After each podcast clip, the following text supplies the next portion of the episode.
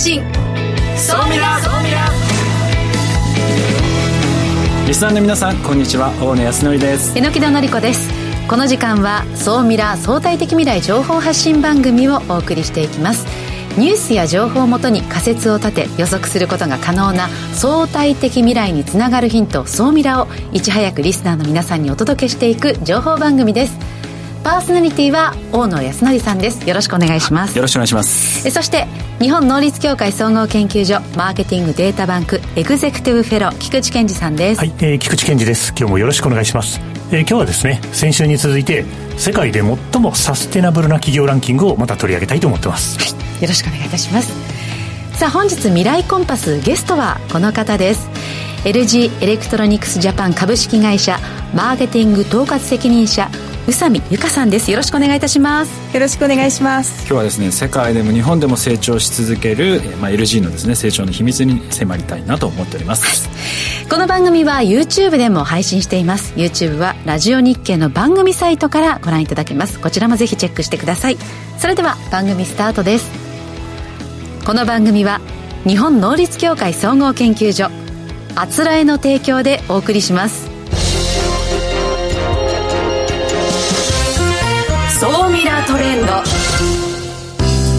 さあこのコーナーはビジネスの最新ニュースを大野さんがピックアップそして解説していくコーナーです。よろしくお願いします、はい、今日はですねゲーム市場です。ゲームですか。はい。N クロさんゲームとかやります？ちょこちょこ。でもスマホ。やるんだ。うん。意外ファミコンからスタートしあの、はい、ちょっと課金少しだけしちゃうぐらいですね。あじゃあモバイルそうモバイル今はそうですね。そうですね。菊池さんは？大学生の頃はよくゲームセンター行ってましたね。ゲームセンターいいですね。しょっちゅう行ってましたね。え宇佐美さんは？やられたりして私はですねやらないんですよね。あ私と一緒ですね。あでもお二人がやるっていうのはちょっと意外でしたね。ヘビーユーザーじゃないですよ。なんかこうちょっと隙間時間になんかいじったくしたくなっちゃうな。るほど、うん、いや今ですね実際とあの、うん、結構その国内あの PC もそうですしモバイルも含めてなんですけれども、はい、まあ利用ユーザー非常に増えてますと、うん、で最近ちょっと発表されたのはその国内の PC ゲームプレイ経験者っていうのが、まあ、1000万人を超えたと。いうような形で年代もですね基本20代とか若い人だけかと思ったらですね40代の方とか女性の場合は50代の方とか、ね、そうですか。そうなんですよ。増えているというような状況になってるんですね、えー、で今ゲーム市場がですねかなりいろいろこう変わってきておりまして、うん、今日はその辺りを解説していきたいなと思って。る、まずですね市場が本当に伸びててですね、はい、2019年、えー、合計がですね15兆円ぐらいの、まあ、市場規模だったんですけれども、えー、2020年にはもう20兆円っていうような形ですけど、わずか1年で、まあ、あ15兆が20兆だから5兆円。市場規模がこう拡大をしていると、はい、で圧倒的にアジアがやっぱりあの市場規模としては多いんですけれども次北米というような形で続いているというような形で、うん、まあ、東アジアを中心に非常に広がりつつあると。であの各それぞれの売り上げを見るとですねもう圧倒的にオンラインプラットフォームっていうのが伸びてまして、はい、アプリケーションだとかパソコンでゲームをするって人が増えてると、ね、家庭用だとかっていうのは全然実はあの伸びてなくて、はいはい、もう圧倒的にスマートフォンだとか、ね、パソコンでゲームをする人たちがまあ増えてると。あの e スポーツの市場では e スポーツのまあ、そのゲームの対戦の実況をするアナウンサーが今引っ張りだこなんです。はあそんなに今。すごいですよ、えー、だってもうえ1位取ったら1億円もらえるとかそういう世界でまあ本当にファイトマネーが入ってくるんですがそこにやっぱり実況がつくとより盛り上がるじゃないですか。確かに確かに。なのでこうフリーのアナウンサーとかもそちらの方に転身する人もいます。はあまあ今そういうなんだオンラインでイベントも結構多いですね、はい、そうですね。あとはあれじゃないですか。これ LG は出してるか分かんないですけど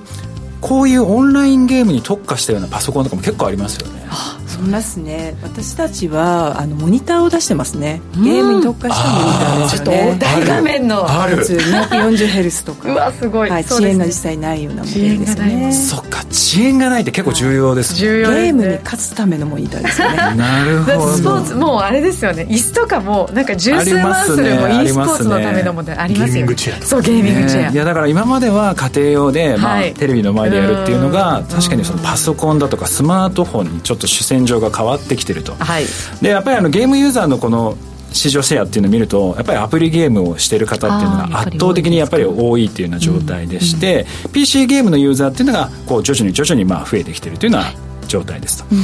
で家庭用ゲームのソフトでいきますと「まあ、集まれ動物の森が」が、うん、集森がですね、うん、まあもう圧倒的というような形でただやっぱりこれをちょっと見て思ったのがランキングがいろいろ今発表されてるんですけど、やっぱり販売数が本当に少なくなってるなとなのでもう完全主戦場がもうスマートフォンだとか PC ゲームの方に今なってきてるんだろうなと。で日本のですねそのクラウドゲームの市場規模でいきますと今どんどんどんどん右肩上がりになってまして今15億円ぐらいの市場規模なんですけれども2024年には、えー、もっと10倍ぐらいの規模にこう拡大をしてくると。いうふうにまあ言われているというような形で、まあ、5年で10倍規模にまあ予測としてまあ成長してきてアプリでこうゲームを楽しむという人が増えてきてで世界で人口も加速してましてゲーム会社っていうのが非常に儲かってきてるんですね。で儲かってきてると今何が起こるかっていうとゲーム会社が新規事業にどんどん参入するんですよ。例えば映画配給会社が買っちゃうとかあとはもう農業に参入するとかいろんなジャンルに今新規事業で参入していて、えー、特にまああの中国とかでいくと例えばテンセントとかですね、そういった会社がもう次々新しいことやってるのでゲーム会社が単なるゲームではなくここでで出てきたちゃんと売り上げっていうのを別のものに今こう還元し始めてるので、うんこれからですねそのゲーム市場というのは大きく変わっていきつつもやっぱり他のビジネスもどんどんどんどん広がってくるのでゲームだから自分にはちょっと関係ないだろうって思うんじゃなくてある意味ビジネスチャンスでもあるのでだって配給会社買っちゃうぐらいですからね。そうですよね。そうなんです。そういう映像とか今いろんなところに今可能性が広がってますので、はい、ぜひあのこのゲーム市場というところも注目してみていただければなと思います、うん、はい。ここまでは総ミラトレンドでした。一旦 CM です相対的未来情報発信。総ミラ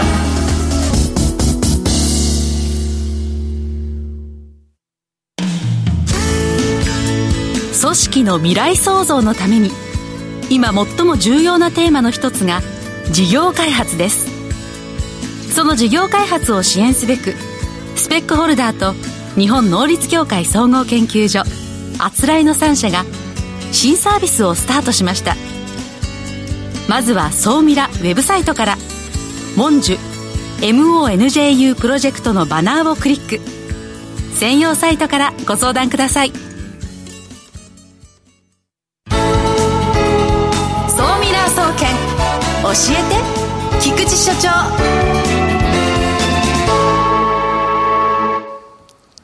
最新データから未来がわかる総ミラ総研教えて菊池所長のコーナーです。よろしくお願いします。はい今日もよろしくお願いします。今日はですね先週に続いてはいカナダのコーポレートナイツ社が発表している世界で最もサステナブルな企業ランキング、はい、はい、グローバル、これ100インデックスでいいんですかね。はい、こちらについて2週続けてということでお届けしたいと思います。はい。はい、で、まあ、今週から聞いてる方もいらっしゃると思うので、念のためご紹介しておくと、はい。毎年ですね、ダボス会議が開催されるタイミングに合わせて、はい、もう世界で最もサステナブルな経営をしている会社はどこなんだということでですね、近年あの ESG 経営だったりとか、まあ、世の中のトレンド的にやっぱりサステナブルであるということが、非常に重要な時代になっているということで日本企業もですねそしてもちろん世界の企業もその方向性を目指しているわけなんですけれどもこの6700社ぐらいのうちから、徹底的に調査されて100社が選ばれてると、ですから、ここに入るのが結構ステータス、みたいな感じになってる、そういうランキングなんですよね。えーはい、で先週もご紹介した通りですね、ランキングがあるわけです。はい、でランキングは、1位はですね、アメリカの金属リサイクルの会社、シニツァースチール・インダストリーズという会社が取ってるんですけども、先週お伝えしたのは、結構デンマークの会社が最近勢いがあるんですよと。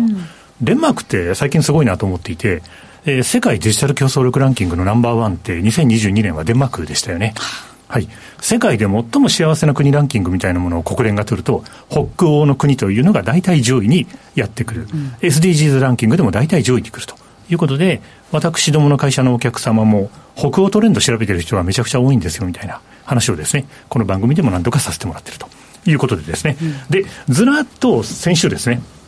まあ、YouTube をご覧の皆様は、ベスト20の顔ぶれが並んでるんですけども、はい。まあ、いろいろ先週話がありました。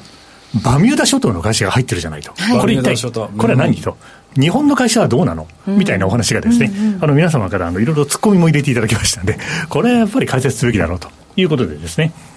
まあ、100社見ていて全部面白いんですよね。えー、日本の企業というのは4社と。いいうことでですね、あの、まあ、これからまたいろいろ頑張っていかなくちゃいけないという感じだと思うんですけども、はい。ベスト20の中でちょっと注目している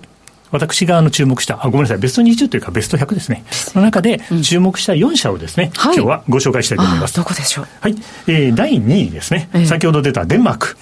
デンマークは、ここは機械の業種の会社だと書いてありますけど、それだけだとよく分かりにくいと思いますので、ええ、一応何の会社か伝えておくと、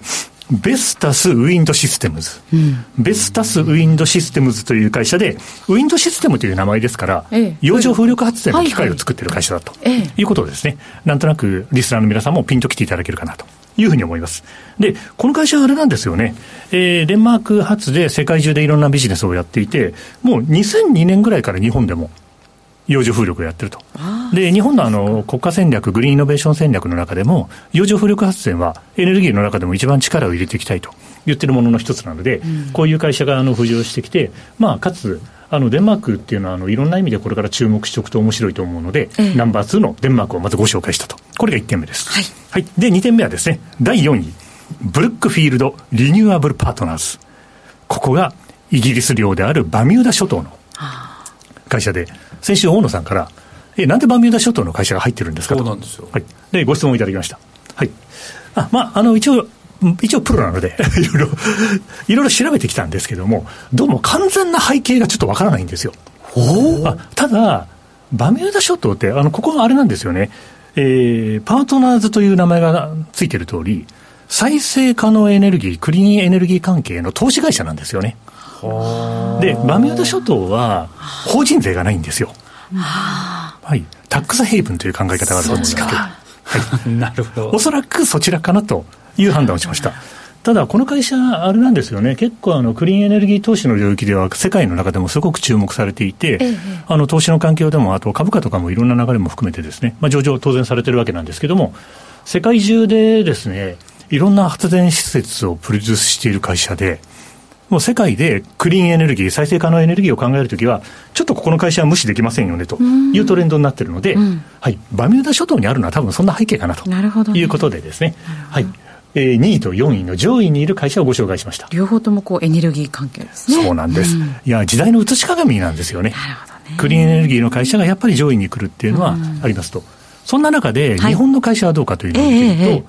ー、80位にリコーさんが入りましたとい。う発話をしたんですけど、実はリコさんはですね、2005年から2014年までレギュラーだったんですね。ずっと出てたんですか、はい、で、この度、久しぶりに、9年ぶりに、はい、はい、ランクインして11度目ですね。選ばれたのは11度目と。で、この会社はやっぱりあれですよね、グループを挙げて17の ESG 目標というのを設定してますと。はい。さらにですね、最近あの、2022、2020年からの取り組みとしては、はい、役員報酬にサステナビリティ指標を入れると。どういうものなんだろう。何ですか、それ。ああれですよね。サステナビリティ基準をちゃんとクリアできてるかどうかっていうのを役員の報酬にちゃんと反映させちゃうというなるほど、なるほど。会社の責任を取らせるってことですね。そういうことです。それを役員の方責任を負うと。んでるなすごい。はい。まあ、リコーさんはですね、この番組にも前、あのゲストにも来ていただいてますけど、まさにやっぱりそういうことをされて、あとは、あの、クライメートテックって言って、あの、気候変動テクノロジー、のところにも非常に力を入れておられてですね、結構あの総理大臣とですね、気候変動対応はこうしなくちゃいけないよみたいなことを話していたりとか、そういうロビー活動等も評価されて、80位に入られたのかなっていう感じですね。はい。で、最後。53位、日本企業では最上位にランクしているエーザイさんです。はい。エーザイさんは、あの、7回目の選定になるんですけども、ここはあれですね、従業員の方をとっても大切にするというところが非常に評価されて、例えば安全な職場環境をちゃんと作っていきますと、あとは従業員の定着率が高いと。えー、そういうようなことが非常に評価されているということでですね、えー、世界の製薬会社の中でも最上位にいらっしゃるということで、でね、まあいろんな意味でやっぱり注目されていられるのかなと。面白い。そうなんです、ね、その製薬でその業種でくくれないものがあるんですね。あそうなんです、そうなんです。あのそういう意味ではやっぱりエネルギー系の会社が上位に来やすいかなというふうには思うんですけども、えー、世界のいろんな会社この100社はですね背景に何があって何何で評価されたのかなというのはですね、うん、まあ毎年1月に出ますんでぜひですねリスナーの皆さんもはい、楽しく分析していくと、いろんな気づきがあると思いますさあ、今日のお話、まあ、100章分析していただいた菊池さん、まとめていただきましょう。ありがとうございます。ということでですね、まあ、やっぱり6720社から選ばれているそうそうたる顔ぶれです。あの、多くの企業がここにランクインしたいなということを多分思っておられると思うので、大注目です。で、ちなみにダボス会議では目玉的な扱いをされてますよね。このランキングをやっぱりワクワクしながら待っていると。で、クリーンエネルギーが上位に来るのはそうなんですけども、実は、このランキング、2011年、はい、まあ随分前になります。12年前になりますけども、その時には、ベスト100のうち19社が日本企業入ってたんですよ。あれ？あれ？あれ？え、今4社でしたっけ ?4 社です。4社。19が4になってるという考え方もあります。で、それでいくと、うん、あの、ちなみにあの、当時一番日本企業で上のランクだったのは日東電工さんとか、あとあの、イオンさんとかですね、そういった企業が上位にある。あと保険会社さんとか。はい。ですね。まあ、いろんな会社さんが入っておられました。まあ、そういう意味でいくとですね、まあ、いろいろ、これからです。頑張っていきましょうということを今日はお伝えしてですね。はい。じゃ終了という形になります。はい。ここまでは、総ミラ総研教えて菊池所長のコーナーでした。相対的未来情報発信総ミラ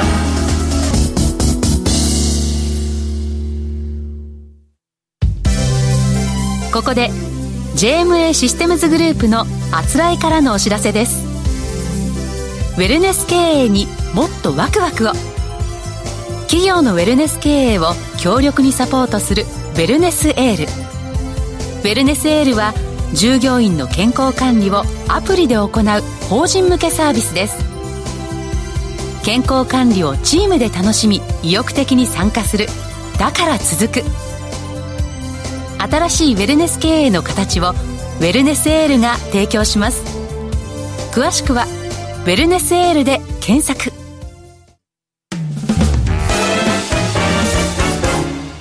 未来コンパス未来コンパス。このコーナーは未来への羅針盤、コンパスを手にすべく、魅力あるゲストをお招きし、最先端情報をお聞きするトークコーナーです。本日のゲストを改めてご紹介いたします。LG エレクトロニクスジャパン株式会社マーケティング統括責任者の宇佐美由香さんです。よろしくお願いいたします。よろしくお願いします。 LG だと、まあ、テレビとかこうモニターのねイメージが強いんですけど最近だとあの何でしたっけ？あの洋服のこう、えー、衣類系ができるスタイラーですよね、ね、そういうものもこう出始めたりとかして、まあ、いろんなこと今やられてると思うんですけども今事業っていうのは大きく分けてどういった事業を展開されてるそうですね。日本で展開させていただいている事業として B2C、B2B どちらもあるんですけれども B2C の領域でいうとホームエンターテインメント事業部ですね。あのテレビであったりオーディオ関係ですよね。あと、二つ目としては、ビジネスソリューションといいまして、IT 関係ですよね。あの、PC であったり、モニターであったり、プロジェクターであったり、えー、主にビジネスユースで使っていかいただけるものですよね。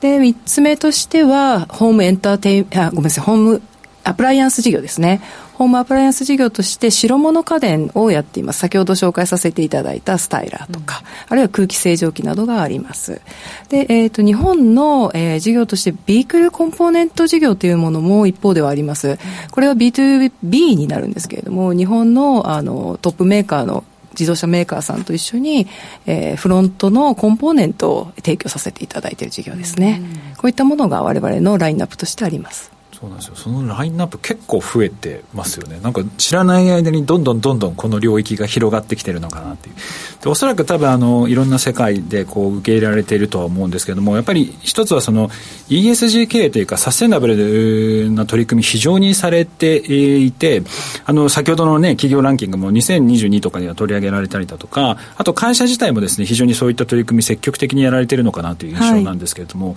今具体的にはそのどういった取り組みをされているんですか？そうですね、我々としてはあの、発表させていただいた最新のものとして、ベターライフプラン2030というものがあります、うん、具体的には、2030年までに製造に伴う温室効果ガス、こちらの排出量を2017年比較なんですけれども50%削減していくことであったり、あるいはすべての LG エレクトロニクスの製品に対して音声取扱説明書あるいは、えー、手話のビデオマニュアルを、えー、提供していくということをコミットメントさせていただいていたりします。なるほど、まあ、何か何らかのこう障害のある方にも、こうきちんと、まあ、届くようにメッセージを、ね、はいそうですね、うん、特にですね LG エレクトロニクスはその Better Life Plan 2030の中で6つあの掲げていることがあるんですけれどもその中でも、えー、フォーカスしているのがアクセシビリティとインクルージョンというところなんですね、うんうん、なのでこういった分野に関してはその他なんですけれども例えばグローバルの IT チャレンジというところも、えー、やらせていただいております。障害を持った方々のその若者の ITC 能力を開発していくためのサポートプランというのものをやらせていただいております、はい、2011年からあの国際大会として開催させていただいておりまして延べ4000人の方が参加していただいておりましてこちらですね参加していただいた方に、まあ、社会進出の基盤を作っていくことあるいは能力をつけていただくことっていうのを目的に、えー、開催させていただいております。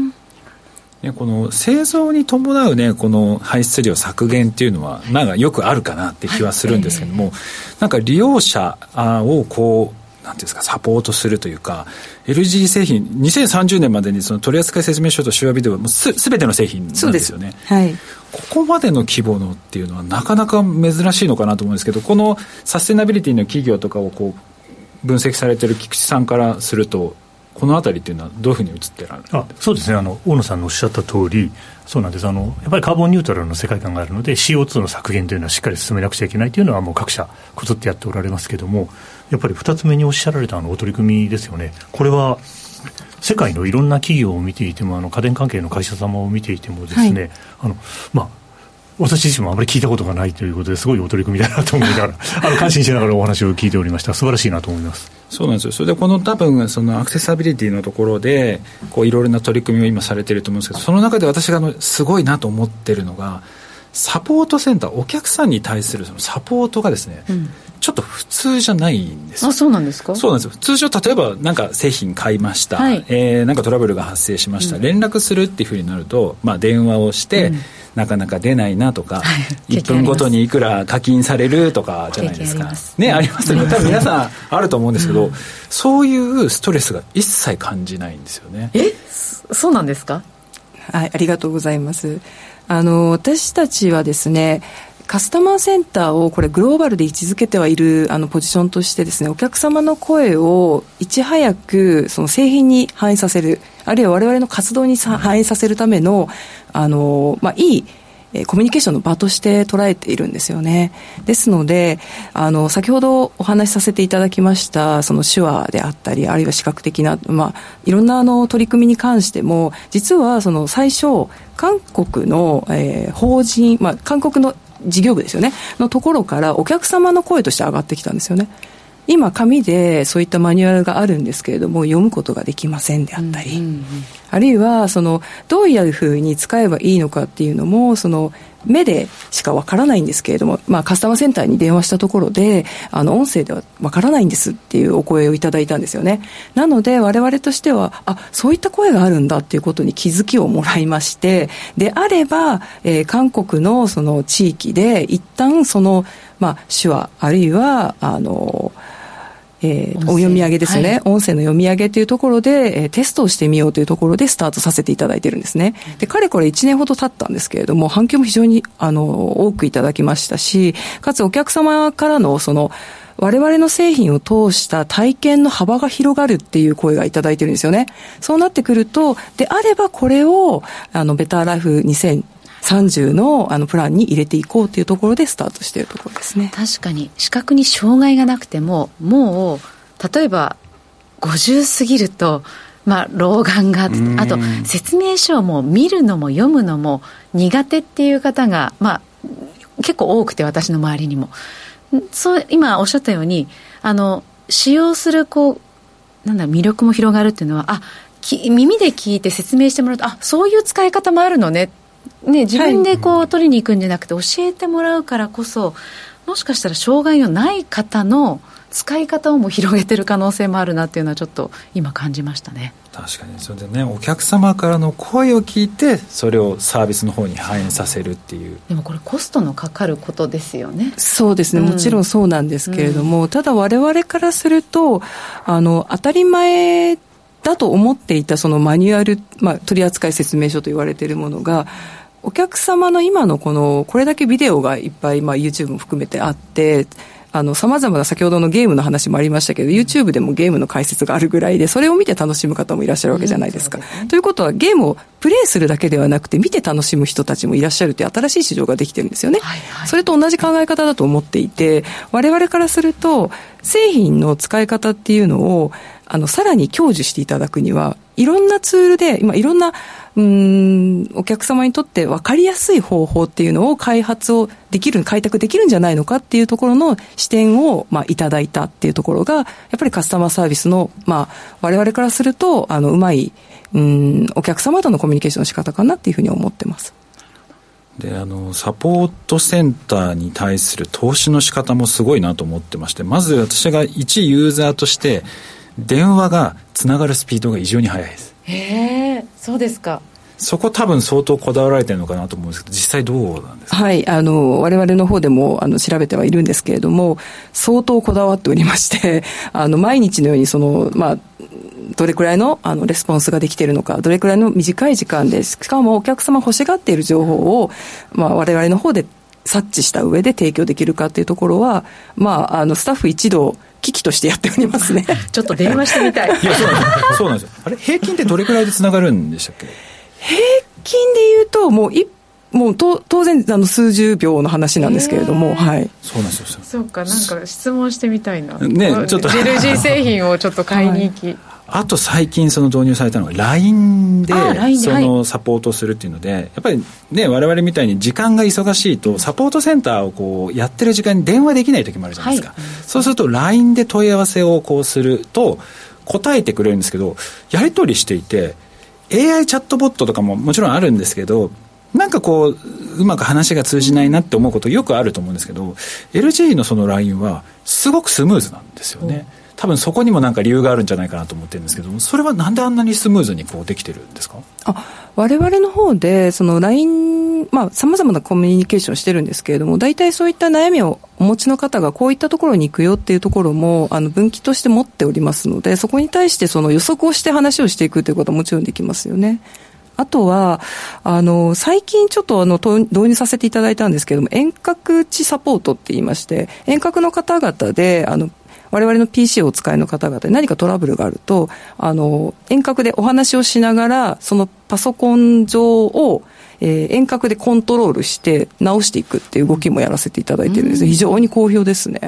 なので、この画面のこれが何とかでって、こう、説明するのが大変な時ってありますよね。ねはい、ね。なんですが、そこは、あの、その画面を我々の方で見せていただきながら、すぐに直していくってこともできちゃう。ここがこうなっちゃって、これが困っているんだよっていう、それでなんか通じるみたいな感じ、ね、実際、あの、お客様のお困りごとって、うん、あの、すごく、こちらからプロから見ると分かりやすいんですけれども、うん、お客さんは説明するのが大変なんですよね。ね先ほどもそうですけど、LINE でも説明するのが非常に大変なわけですよね。はい、そこに対して我々経験値が当然ありますので、あ、きっとこういうことだろうなっていうことを、その言葉を変えて説明していくってことは、うん、あの、心がけてますね。いや、なので、こう、LG のですね、その成長の裏には、やっぱりこういうお客様から真摯に情報を取って、それをこうサービスに反映させていくっていうところが、きっとファンをこう作って、ここまで成長してきたのかなというふうに思っております。えー、本日のゲストはですね LG エレクトロニクスジャパン株式会社マーケティング統括責任者の宇佐美由香さんにお越しいただきました。ありがとうございました。ありがとうございました、はい、ここまで未来コンパスでした、